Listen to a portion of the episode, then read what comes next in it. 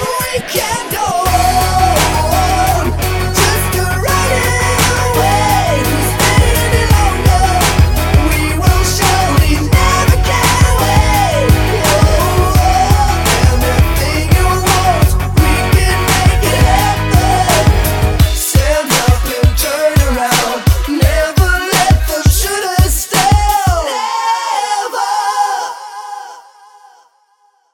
Greetings, everyone. My name is Hanshi John Terrier, and I am welcoming you to Ring Talk. And my guest today is world champion in Taekwondo, world champion in kickboxing. It is Darrell Henegan. Darrell, welcome to the show. Thank you. What a career you've had, my friend. what a career. So let's educate our friends and talk to them about all the great things that you've done and that you've contributed to the martial arts. Okay. As we start, you started martial arts a long, long time ago 74. in 74. Do you remember your first class? Um, I remember the essence of the first, you know, that time. You know what I mean? When you're, uh, you know, you're first going into the school. And actually, I, I wasn't a part of the class when I first started. uh, when I started getting introduced to it, I was in um, uh, judo and uh, I started in Shotokan karate. Okay. So I had, you know, a little bit of um, interest uh, in martial arts at that time, and uh, a friend of mine was doing taekwondo, and I used to go and watch his class when I was uh, finished, and we'd go bike home together after that.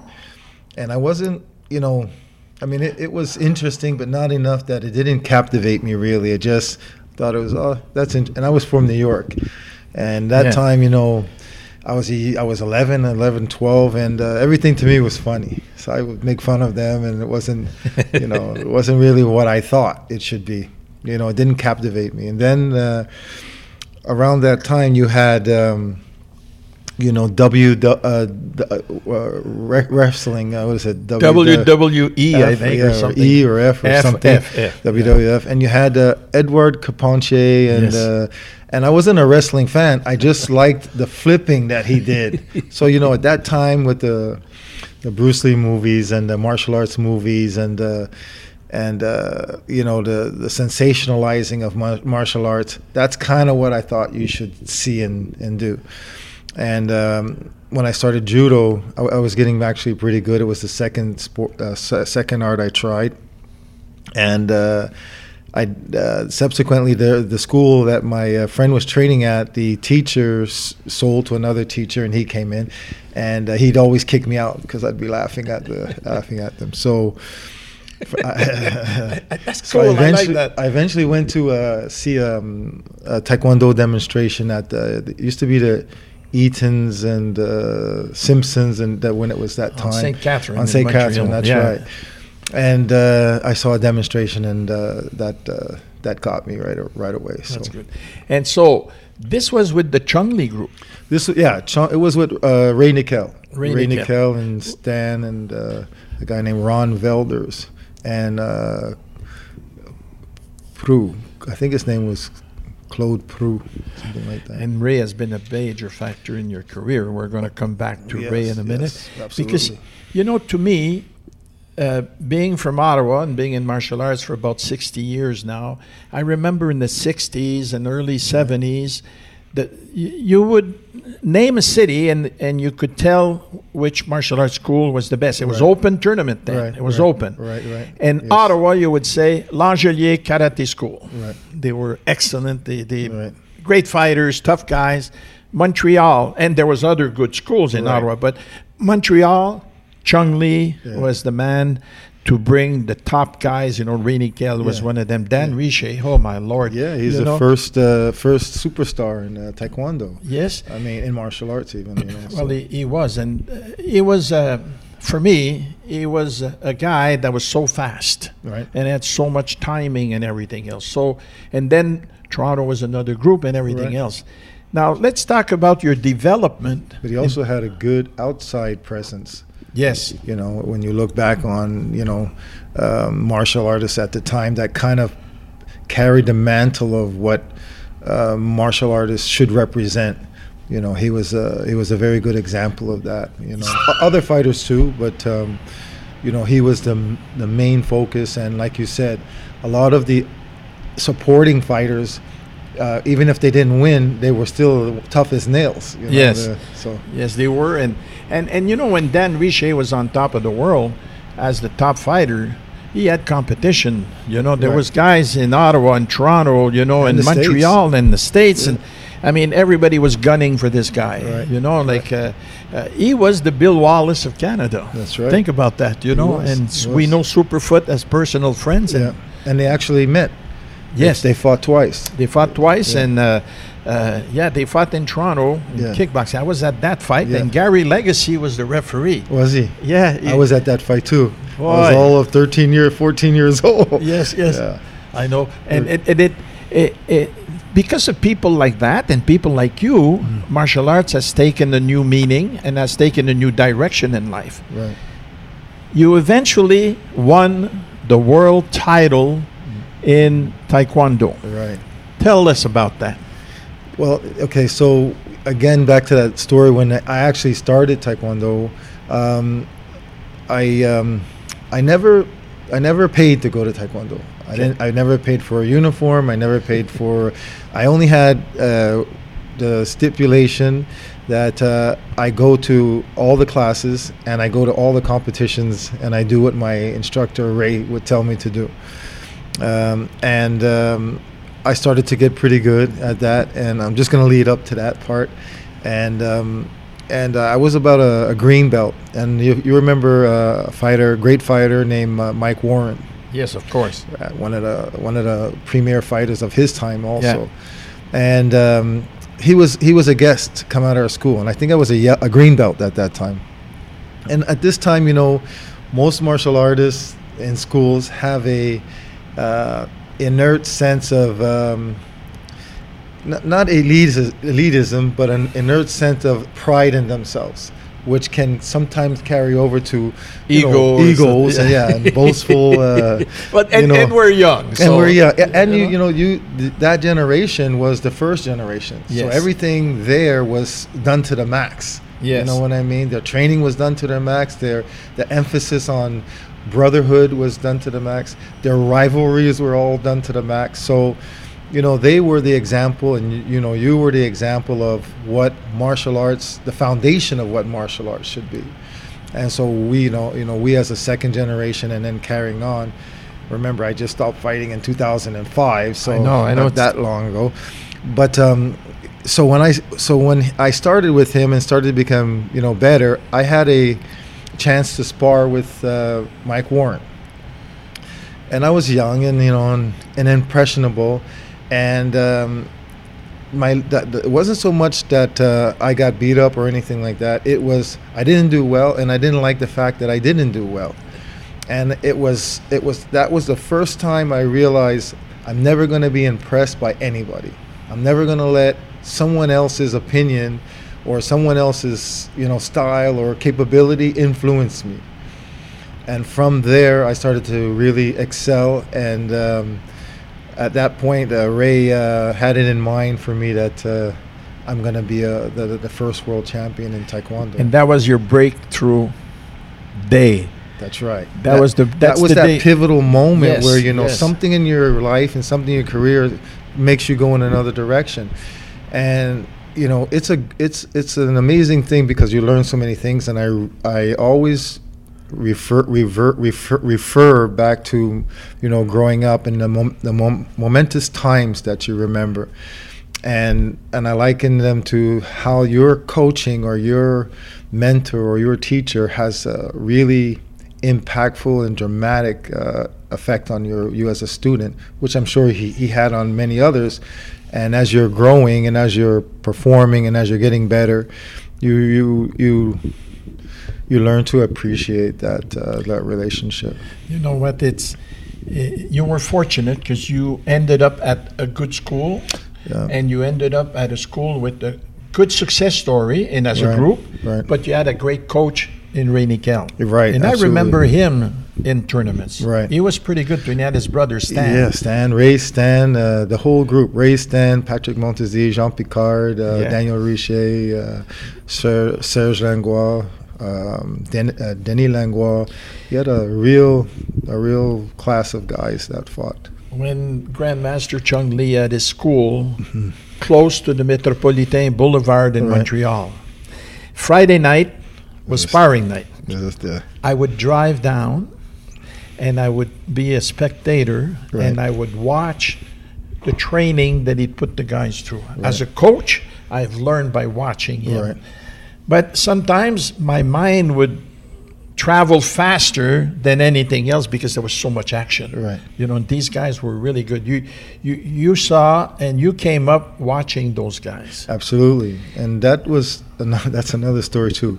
You know, we learned in the the stages of uh, evolution, the preparatory positions that you have to go through, the, the stages that you must learn and adapt to as you're going, and how to be better than uh, you know you were yesterday. And not necessarily better than anyone else. It wasn't really necessarily anyone else. It was a question of how do I get better? You know, how do I how do I be better as a fighter? How do I be better training? How do I be better in my pro approach to you know my success? It's it's you know those those stories like we go to competition. It was a culture. Yeah. We go to competitions. We went to every competition. We in Toronto, uh, in Ontario, in uh, U.S. like New Jersey, New York. All, you know, and those are some tough guys, like you said. And initially, it was open tournament and we'd fight a lot of the uh, Kenju Kempo guys and the Kung Fu guys and the, you know, the karate guys, and it was Yeah. it was it was a learning period. And that's why I said too on the, the show you had mentioned that, um, you know, initially today we're a brotherhood. Yeah, You know, that's right. Everybody has learned to respect and appreciate martial arts, not just one style of martial art or another. And as a martial artist, we're a family, and our education has taught us that uh, you know, in growing up, you leave childish things behind, and you realize that uh, I- and, we and are you- a family. And you know, uh, growing up too, if I look at my siblings, and when I was a young man going to grade school, and uh, everything has changed, Right. but the respect has stayed. Yeah. You know, um, one of the things I like to do, I have friends that I've been friends with for almost 60 years. Right. They were in grade school together. And we play poker about five, six times a year. Yeah. If I'm stuck somewhere, I can call any of them. They'll come and help me out. Right. That's the brotherhood. But if I play poker, they'll take my They take shirt, your of course, you know, because they're, they're the winners. and they like to- yeah. But that's what it is in martial arts too now. Right, You right. know, I uh, you once said something to me. You won. Was it what year did you win the title? 1981 in 81. Santa Clara, California. It was uh, the first World uh, Games. And and the World Games in those days, you were allowed to punch and kick. Right. And then you said it, it changed. Now it changed maybe for the better, uh, you know. Well, it, it, it like initially because you know you had um, a lot of mix, what they call the mixture of martial arts or Yeah. different styles of martial arts, and we competed together. So the rules kind of had to be, you know, fair for everyone.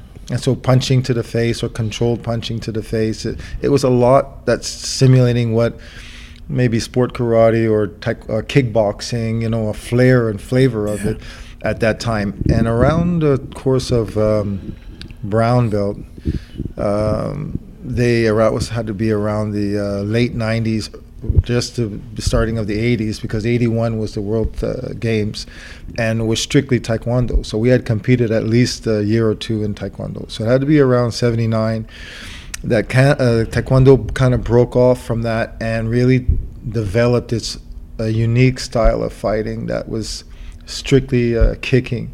And so we, we we punched of course but we didn't use the punch as a um, as a um, point a point tool I use it as not a, not a point I just want to put my finger my face my fa- my hand through his chest. Yeah. so but it worked for me Yeah. it was a, t- a part of my fighting style, and I used it, and I, I gained advantage by using that. So I, even though we, uh, you know, we evolved to another system and a style of fighting, I still brought what was, uh, you know, advantageous for me to use. You're still involved in Taekwondo. You teach. You. I teach. Uh, I just. Um, I was teaching the Royal Military College from uh, 2003 to 2019. Okay. and uh, I've taken a little hiatus from them. but I still teach uh, personal training and I teach taekwondo and I teach uh, kickboxing and boxing, physical fitness. Taekwondo now is an Olympic sport, Right.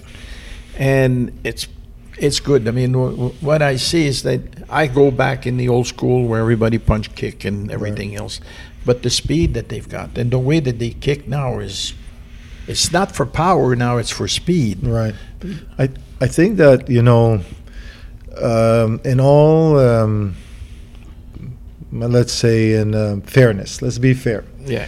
Taekwondo has evolved to an Olympic to a, as an Olympic sport that um, that uh, you have two styles of Taekwondo that actually are in the Olympics. And the Olympics were very uh, initially open and uh, accepted Taekwondo as the WTF, which is the World Taekwondo Yeah. Federation.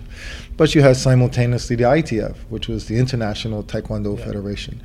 And the International Taekwondo Federation uh, it was a lot like sport karate, like you would see sport karate, and until they started adapting the, the techniques of the doubles and spinning kicks and 360s and and other kicks, and um, but it was a it was a, there was a distinction between those two. But in order for ITF to compete in the Olympics as Taekwondo, they had to then graft themselves to WTF and become one entity in order to Okay. compete into the Olympics. And so the style of taekwondo is kind of like what you see now with a lot of uh, you know controlled kicking or kicking to the face or or you know hitting with sensors. And so it's it's become you know more of a game of let's say tag because Yeah. it's really about sensors where you've taken out the element of forceful fighting or full contact fighting. And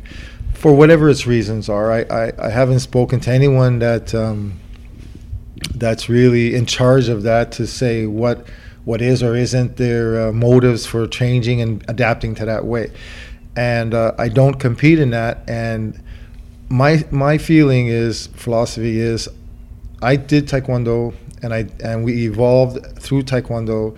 I left taekwondo to do kickboxing for 10 11 years and then I went back to taekwondo Okay. and I was almost as successful as when I left. But I didn't fight the same way. That's right. The whole system of fighting had changed, and the you know, you, if I went back with the idea of oh, I'm going to fight like I did, uh, you know, 10, 15 years, 12 years ago, I'm not going to win. No. So I had to learn how to use um, the you know the the experience that I gained as a fighter. How do I how do I adapt that to what what they're doing today?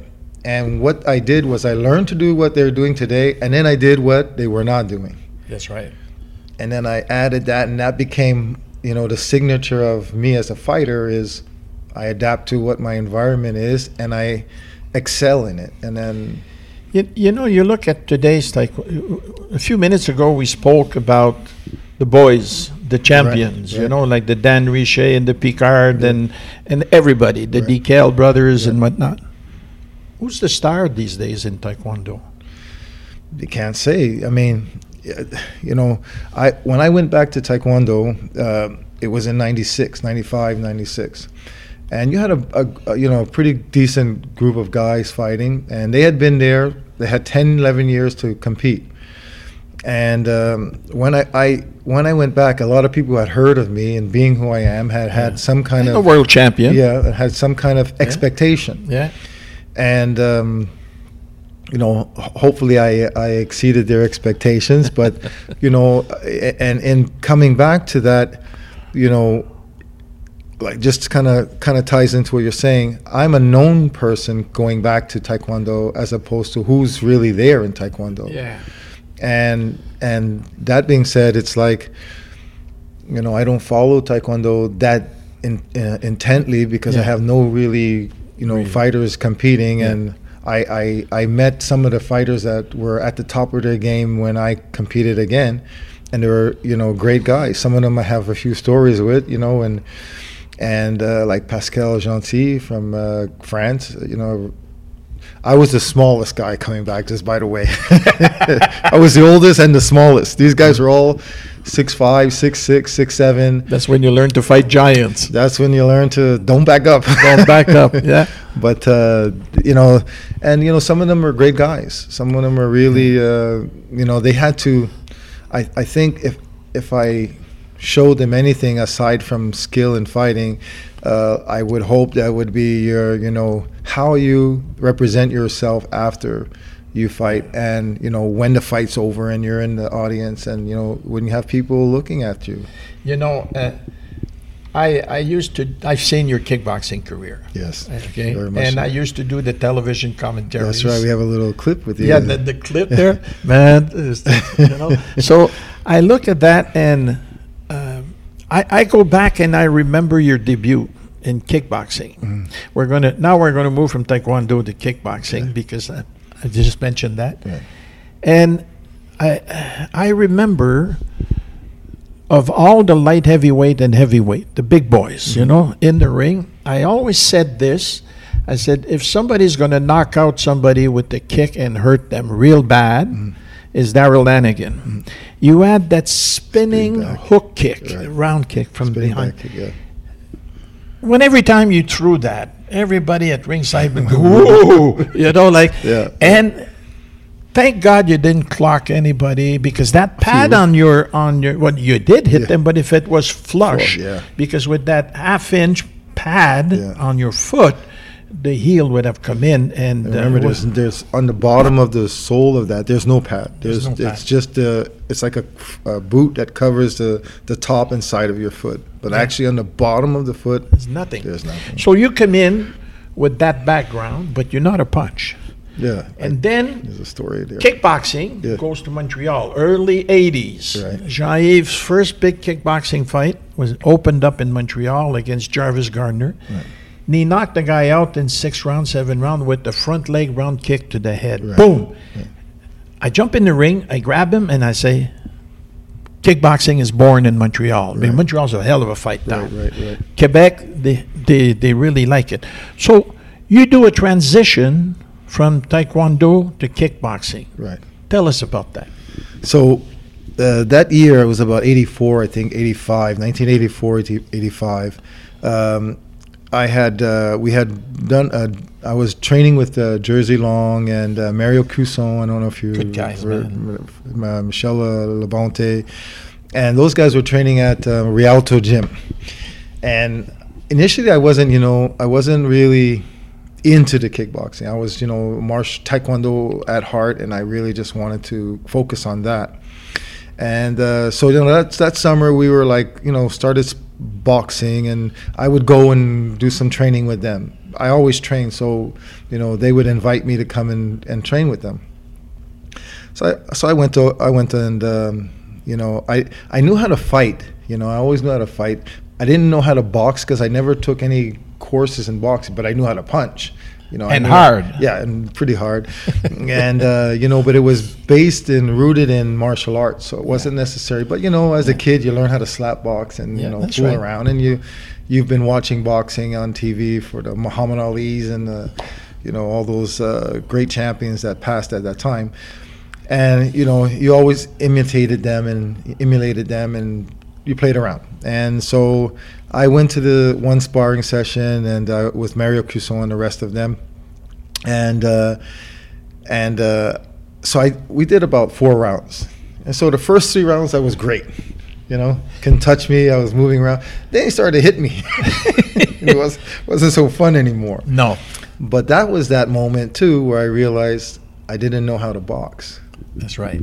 I didn't know. So the whole thing about, you know, kickboxing, and so from that summer we moved to do uh, go to the uh, World Championships in in um, in in uh, Germany, Stuttgart, and um, so I got something happened politically, and then it wasn't really good. They didn't they didn't, and I hadn't really started kickboxing, but I was kind of like flirting with the idea of it, and so through the training with those guys and and and you know doing that the tournament, that tournament, losing that tournament in that tournament, I think I finished fifth. I said, okay, I'm gonna go to kickboxing. You know, I'm not going to have this keep. Continue. I was the best in the world at this time, and this Yeah. shouldn't be happening. So I'm not going to let this happen. I'm going to move forward now and still, uh, still compete in, uh, still be able to use Taekwondo, but compete in kickboxing. And then I started studying boxing, the art of boxing That's right. as a fighter, not not as uh, you know. It was real. It was it was how do I study what people are doing, why they do it, and and that's what I did when going back to Taekwondo. Is I studied. I didn't just get out there and do it. So I started practicing. I started going to the gyms. I started going to the boxing, And you know that sport has two words: kick, kickboxing, boxing. for sure, for So, sure. Good for you, man. Yeah. So I learned the art of boxing. And then I brought that as a part of my style. So, like you said, I, I wasn't afraid to kick. I didn't have one kind of like set of kicks. I could use a real uh, arsenal of kicks and repertoire of quick kicks. And then I just, uh, you know, became very efficient with the boxing. Well, you know what? I, I I've had uh, I've got the pleasure, I could say, to be there when kickboxing was born Yeah. in Canada, but especially in Montreal. Well, I would And- say just to not to really interrupt you, but I'd say you know you are not just there; you are really quite instrumental in you know managing and teaching and coaching uh, Jean Yves and uh, promoting the the kickboxing in itself, not just you know here, and it's really through maybe you know your vision and your character that really you know helped to lay the foundations of what we know myself as a fighter Jean-Yves as a fighter and any great fighters that we've that materialized really had uh, you know a strong influence from your from your input Well, thank And you we so have much. to be very gracious for that Well, thank you. I, I appreciate those kind words coming from you. But you know what? We all grew up together. And I would go to Montreal and I'd come back and I'd think about what happened. And we were lucky because most of the fights were televised. right So we were able to see, and I would sit there and take notes on fighters, and and being French Canadian, there were, you know, so I understood all the wording and everything else, and then we went there. For the people who don't know this, you're 15 times world kickboxing champion. that's right That's uh, that's a big record, brother. Yeah. That's a really, really big record. yeah When you talk about Ray Nickel, you went to boxing, studied boxing. Ray Nickel was your taekwondo coach, but Ray Nickel was your mentor, was your cornerstone of your career. right Tell us about him because he was a great man. Uh, you know, he was a, he was a, like I, I allude, alluded to earlier. He was really responsible for helping me to become the fighter I am. You know, Yeah. and the, the fighter I am in the nature of somebody believing in a, in you and in a, and in a capacity that you have to perform, and not just to perform, and not just as though it were. Um, a pretentious thing. There was no pretense about it. It is strictly this, and it is you're capable of do, doing this. And when I had my first, um, you know, that, that that's a bit too twofold because Yeah. Grandmaster Lee also has his influence, and I'll, I'll kind of trans into that, trans, transi- transi- transition into that. He Ray had this ability to. I, it was my fight with Jerry Robbins. Gerald Robbins. Uh, he's the president of the world of the Hall of Taekwondo Hall of Fame. Yeah. But he was he was a legend of his time. He was Yeah. the Daniel Richer, Mike Warren uh, of his time in the heavyweights. And he was the guy that I would have to beat to become Darrell, to become this the passing of the mantle Yeah. kind of thing. And we fought at uh, in New York, and uh, you know he'd knock out his opponent, I'd fight mine. He'd knock out his, I'd fight mine. He'd knock out his, I'd knock out mine. So he knocked out like three, four guys before we actually got together to fight. And at that time, uh, you know, the callus on the toes would really, you know, form really, you know, how Yeah, they get yeah. really hard, and it tore off. Tore off the big toe, and you could see the meat, the the white of the, you In- know, in on the, yours. of my toe. Yeah. So, uh, uh, Gerald Robbins' instructor had saw that it was pretty bad. So he comes and Ray and I are together, and he says, "Oh, tha- that's pretty good, uh, pretty bad. I don't think he's going to be able to fight."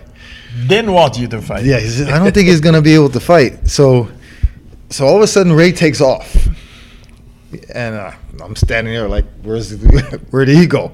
You know, and uh, came back, told me the the worst things you could say about Jerry Robbins. He told me that. He got know, you going. Got me going. So he knew how to, in uh, you know, incentivize me to. Mindset. That's right. You know, don't lose this to this guy, and if you lose to this guy, you don't you don't you shouldn't fight anymore. That's basically what he's saying, and uh, you know, it's one of the, the rare times that I I did a fight, and I don't remember most of the fight. All I know is I wiped him, That's good. and that was the pivotal moment where you know I became Darrell this. This fighter, not just the Darrell you hear about or the Darrell he's fought a good You fight. became the champ. I became that Yeah. fighter that I was being honed to be since I was a, a green belt in Yeah. uh, on Sherbrooke, and taking that a little further, Master Lee had a very good sense of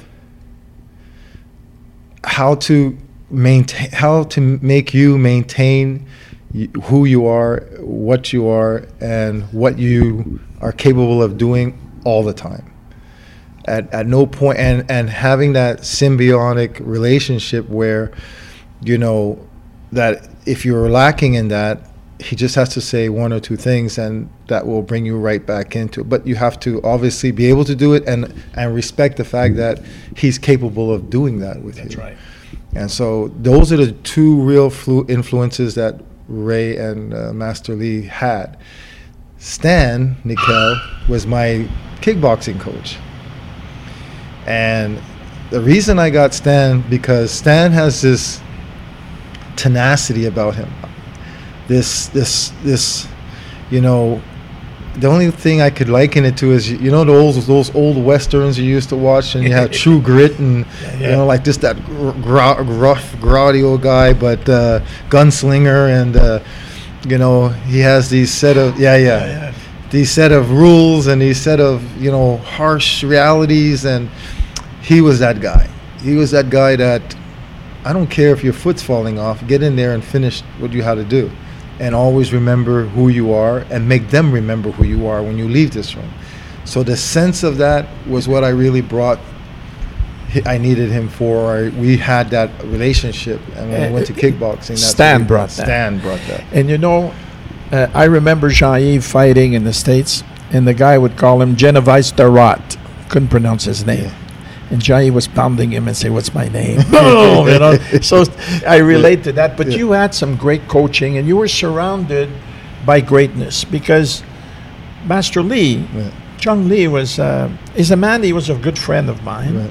and he's the man that I always respected. But he was honorable, right and he was polite, and he but he was smart, yeah right? And he transferred that to the boys. yeah now you get your first big fight in Montreal. right The place is packed. right And this was the hey, this is the golden years of kickboxing. Yeah, yeah. When you step in the ring and one of you is going to walk out, the other one not so sure, you know? yeah Who was that fight? Do you remember one of your first big fights?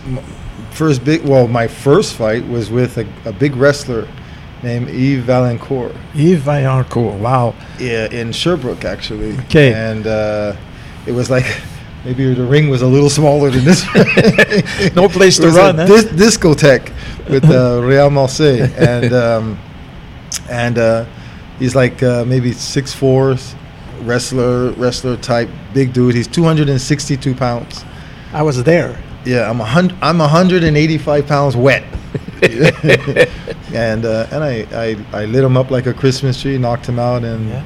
but my real, I mean, and my first fight in uh, in uh, Verdun was with uh, a football player named uh, Dave Teeter Tedder, small guy. I, I kicked him. He went to the side of the room. It's one of these. The guy didn't throw one kick, and somehow he still did four rounds. So. Yeah, you start to wonder. They're wondering like, what happened, JT? Yeah, yeah, yeah. and um, but my first fight, big fight, I was with a guy named uh, Crandall, Curtis Crandall. From uh, North or South Carolina. Yeah, Cowboy Cow- Crandall. Cowboy Car- Curtis yeah, yeah. Crandall. Good fighter, too. Yeah, he was a good Experience. fighter. He, he brought out the you know the shoe shine in me, and uh, you know, and uh, I think that was my first real test, let's say. And uh, after that, you know, I had uh, I fought with Jerry Ro- Jerry Rome twice. I fought Big one, name. yeah, once for uh, the North American title in Atlanta. His, And, his uh, hometown, by his the way. hometown with Yeah. uh, PKA, I think PKC at PKA or C at the time, Yeah. and uh, you know those guys, and uh, it's like going into again, you know, like the the Lions Den and uh, Yeah. expecting to, uh, you know, come out of there. I mean, I don't want to take anything from them. He he he got the decision that day. And uh, we met again for the world title in Washington. Different game? different game, different place, and uh, I broke three of his ribs in that, that fight, and uh, I won the title in that fight. That was my You first know, big fight. y- Sorry, before that it was Mad Dog Downey. I don't know if you Oh, yes, I remember. Dennis Mad, Dog, Downey Yeah. in Philadelphia. I fought him, and uh, and uh, I knocked him down about 12, 14 times. that was a that was a interesting fight because you know you have a lot of pre-fight stuff and people say things and you know you try to hype the fight. You know he said a lot of racially motivated things that you know kind of set me off you know and uh and it wasn't it was it wasn't so much you know uh, you know get in the guy's head and you know and try to intimidate him. it was really i'm gonna kill this guy. If they have to bring me out on a stretcher i'm gonna kill this guy and um, so we were walking and in that in that uh, theater in that uh, ring the the uh, arena they had it was like a theater setting. So you had to walk down. So you come in and then you walk down to the stage where the ring was. So we're walking now to do our pre-fight interview and nobody's turning you know we're, we're getting closer and closer and then you hear the promoter go there's no money if you fight now and everybody just turns and walks down to the ring we did our thing and uh, he was the first real north american fight that i had that, uh, That was good. You also fought, I remember, boy, boy, wasn't a, a hell of a fight for you? A guy from France, oh yeah bruno vuzuzzi Bruno, Bruno who Vizzuti, was the strong big name in. Europe, Yeah. strong as a bull. oh yeah Boy, you did a number on him. I think you yeah. retired him, if I'm, That was, if I uh, remember correctly. yeah, You know, yeah. That was a, that was a. Actually, uh, you're right. You know, that was I think Quebec versus France. yeah, and it was a team fight we were doing. I think it was seven rounds or nine rounds, something like that. yeah, And uh, I remember that fight. You know, he, this guy, even if he hits you at the end of the punch, it hurt. yeah. And he'd like punch, he'd make him miss, and then he'd just kind of make a lunge at you, and uh, he'd catch you at the end of the punch. So I felt like you know, in, in, initially I was really doing well. I'm beating him. I don't, I didn't feel uh, threatened by him.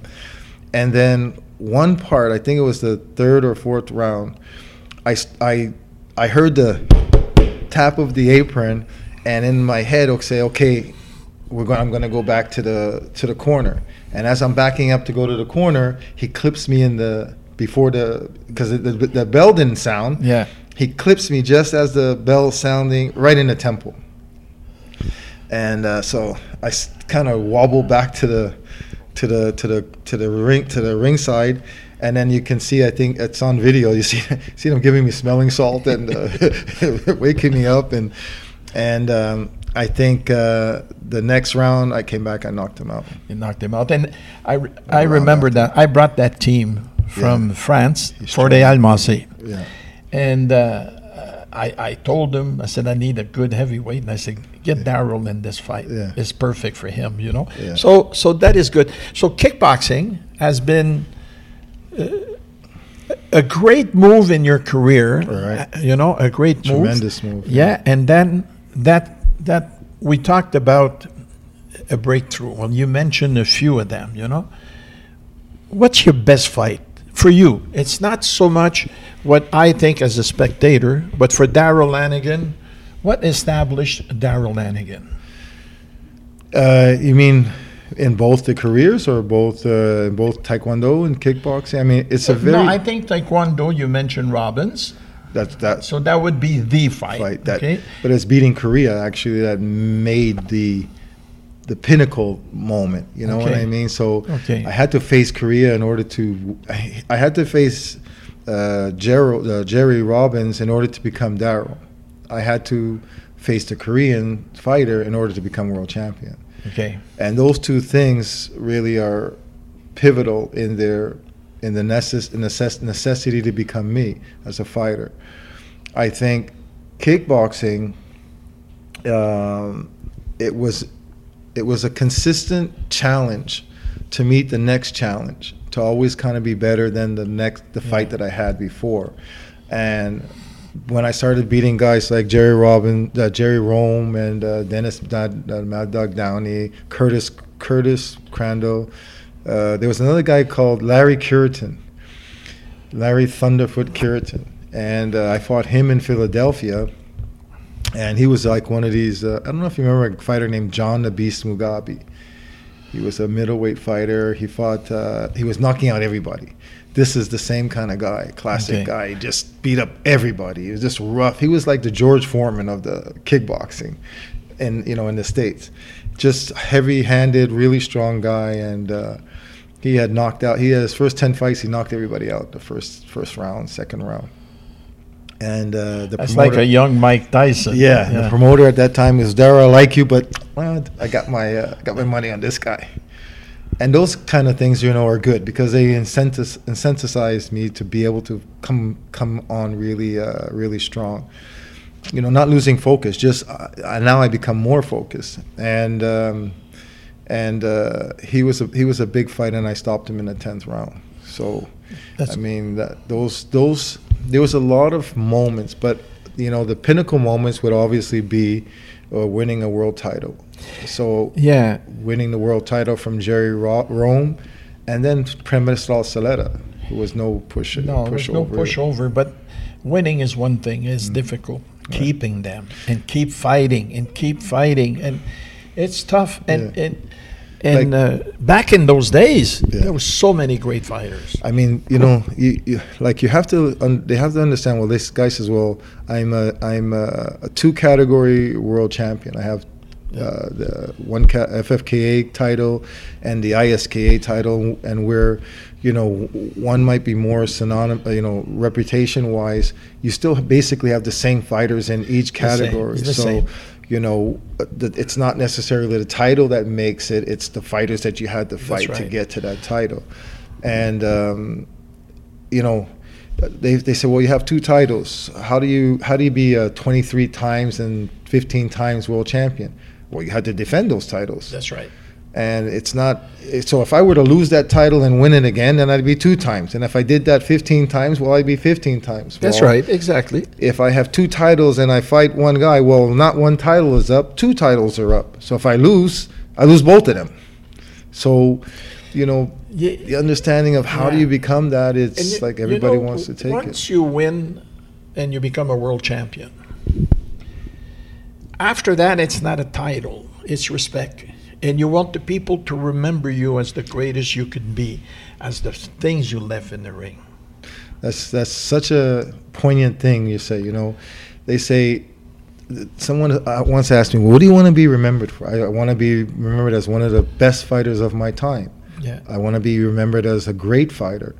I want to be remembered for the the contributions that I've made to kickboxing and boxing and tai- I mean taekwondo and boxing and martial arts. And in order for me to be remembered, that's why I didn't stop fighting after taekwondo. I didn't stop fighting after kickboxing. I didn't and I and I went back to taekwondo. So I my career really spanned from the 70s to the 2005 that's the length of my career. That's, That's how long I was competing. And you're you're talking about a kid who started at, you know, 12, 13 years old and I finished fighting at, you know, 43, 44 years old. Been a beautiful ride. Yeah, you know, it's like that's not that's a an unusual thing and that's Very know, a unusual. rare thing. Uh, And- not too many fighters can go 30 years Yeah, like that, you yeah, know. 30, 40 years. I They mean, can stay, but not to compete. That's you right. know? And you said something earlier.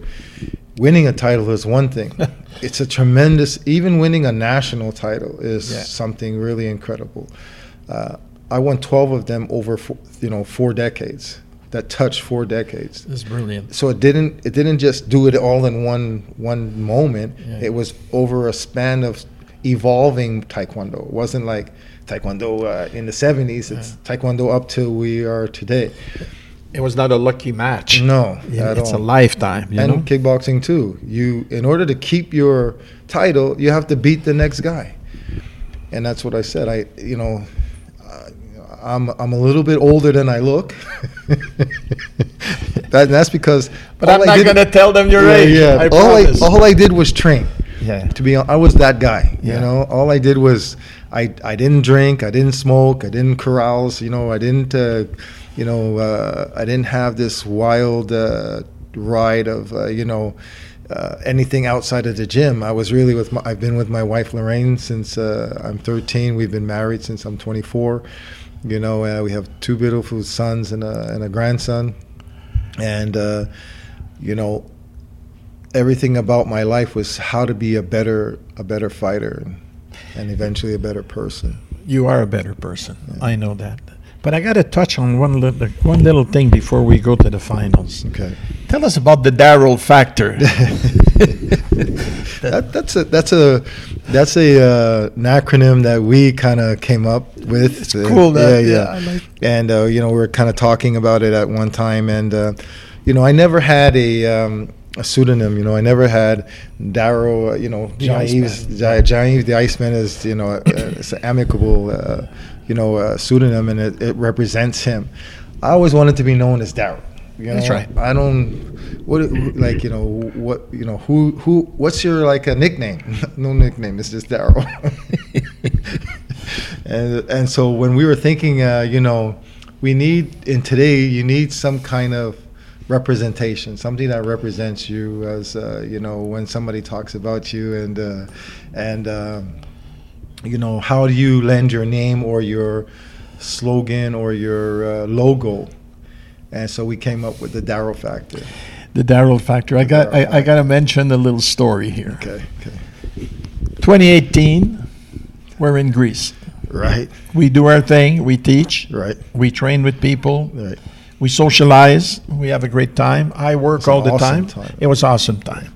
Then we took a holiday in one of the Greek resorts, two hours outside of Athens. Porto Heli. Porto Ili, Yeah. that's right. And there's 22 of us. And one day you said we're with the wives, and there was Greg Pollock, who's a strength coach. Right. There was you and Lorraine, and Greg with his wife Lorraine, Right. and Sisters. Terry Lynn and I, my wife. And you said, Hanshi, I've got a great bottle of red wine because I know you like good wine, and we're going to go out for dinner. And this is when the Darrell factor. This is because this is funny. It, it, it's it's so great.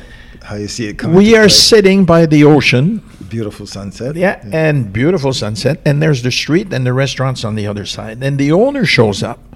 And you said to the owner very politely, because that's the kind of person you are, Excuse me, sir, could you bring six wine glasses and a corkscrew? And you put the bottle on the table. And the guy left. There was the owner of the restaurant. And I said, Darrell, do you think he's just going to give you the corkscrew, not charge you anything, and the glasses? You said yes. And I said, why? The Darrell factor, right? and and then the guy said, well, uh, and you look at him and you just said, anything wrong, sir? no, absolutely not. The Daryl factor. So uh, we, we left him a good tip. So anyhow, it was good. Yeah. So in closing, I'm going to mention some certain things to you. And I want you to answer whatever way you want. Okay? Okay. First of all, advice for people watching this interview. There's so many good karate fighters, kickboxers, MMA in this world that will see this interview. Right. What's your best advice for them? They're young and they want to go your path. So that that that that might sound like a pretty easy question to answer, but It's not. going to take another hour to answer that question or that give that statement. I look at it like this, you know. For me, what I've done has always been a passion for what I've done. So Yeah. uh, the first thing is is it's your passion. passion borderlines obsession. You know what I mean? It's not. It's not something uh, that everyone can do, because if everyone can do it, then you'd have, you know, everyone can do it at their level, and the expectation of their level is what they're really doing it for. Instead of saying, "Hey, I want to aspire to become like Darrell or or Jean-Yves or any of the other great fighters that they've known," I never aspired to be like anybody else. I never said I want to be like that guy. I I want to have the recognition that those people have, but I want to be me. That's right. I want to be known for me. I want to be known. I don't want to be. He fights like this guy. He fights like no. This is who I am, and this is. Ask anybody. How does Darrell fight? Like Darrell. That's right. so, you know, to answer that question, it would be you know, in the sense of your passion. First is your passion and your drive and your desire to do whatever it is that you want to do, whether it be politics, sports, uh, you know, school, work, whatever you're into, whatever you want to do, make that your passion. Life enters into that. You know what I mean? Yep. I've had a, I have a family. I've had responsibilities. I've had commitments. I've I, I've had life, but my my my goal and my drive in life uh, ran simultaneous to the rest of the things in life, and so I didn't I didn't you know, I'd run from the gym to go take my sons to soccer, hockey, taekwondo, whatever I had to do. Go back to the gym, and go to work. Go, you know what I mean? So I I made this the sacrifices necessary to do the things I want to do and and compete at the levels that I wanted to compete at. So individually, you have to really decide, uh, you know, uh, what your passions are and uh, really uh, understand the gravity of what it takes to get to where you want and be realistic. I think that's very good, very good advice. Just in closing, you're a member of the Canadian Black Belt Hall of Fame. Proud member, Proud, most prestigious award in Canada, Canada. for all martial arts. absolutely. And I think there's about 120 in there, in, you know, inducted. There might be more. And you also received the Joe Louis Eternal Warrior Award. Right. One the big Which one. you did too. Well, And I'm the one that went and got them for you guys. yes, yes, and and we got Joe Corley to come and Yes, present and it, yeah. and I want to thank you for that. Not so much for me, but for the other guys that were there, like Yes, Jean-Yves and Caesar. Caesar and uh, uh, Alain and uh, Harry Villeneuve, and That's right, a good of clan. yeah. Really, really good. I, for me, I'm just blessed being surrounded by greatness like you. You know, so it's great. You definitely have So, my friend. I want to say thank you for all you did. Thank you for what you keep doing. And together, let's walk a few more miles over the next 20 years or so. Absolutely. It was Little my brother. pleasure, big brother. Yeah, Absolutely love you. my and pleasure. Love you let's too. make the next generation the best one. yes, the best thing they can be.